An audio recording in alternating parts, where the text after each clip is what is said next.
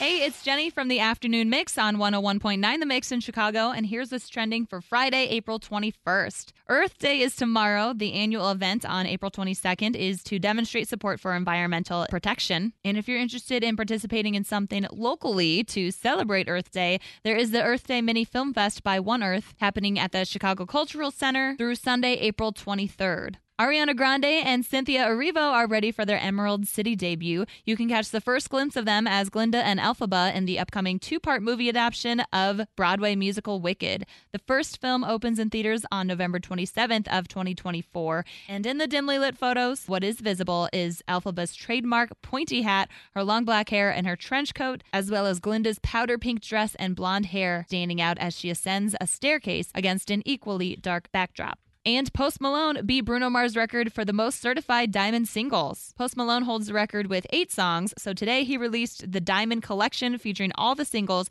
plus his latest release, Chemical. Bruno Mars previously held the record with six singles. A single or album goes diamond when it hits 10 million copies. I'm Jenny from 101.9 The Mix in Chicago, and that's what's trending.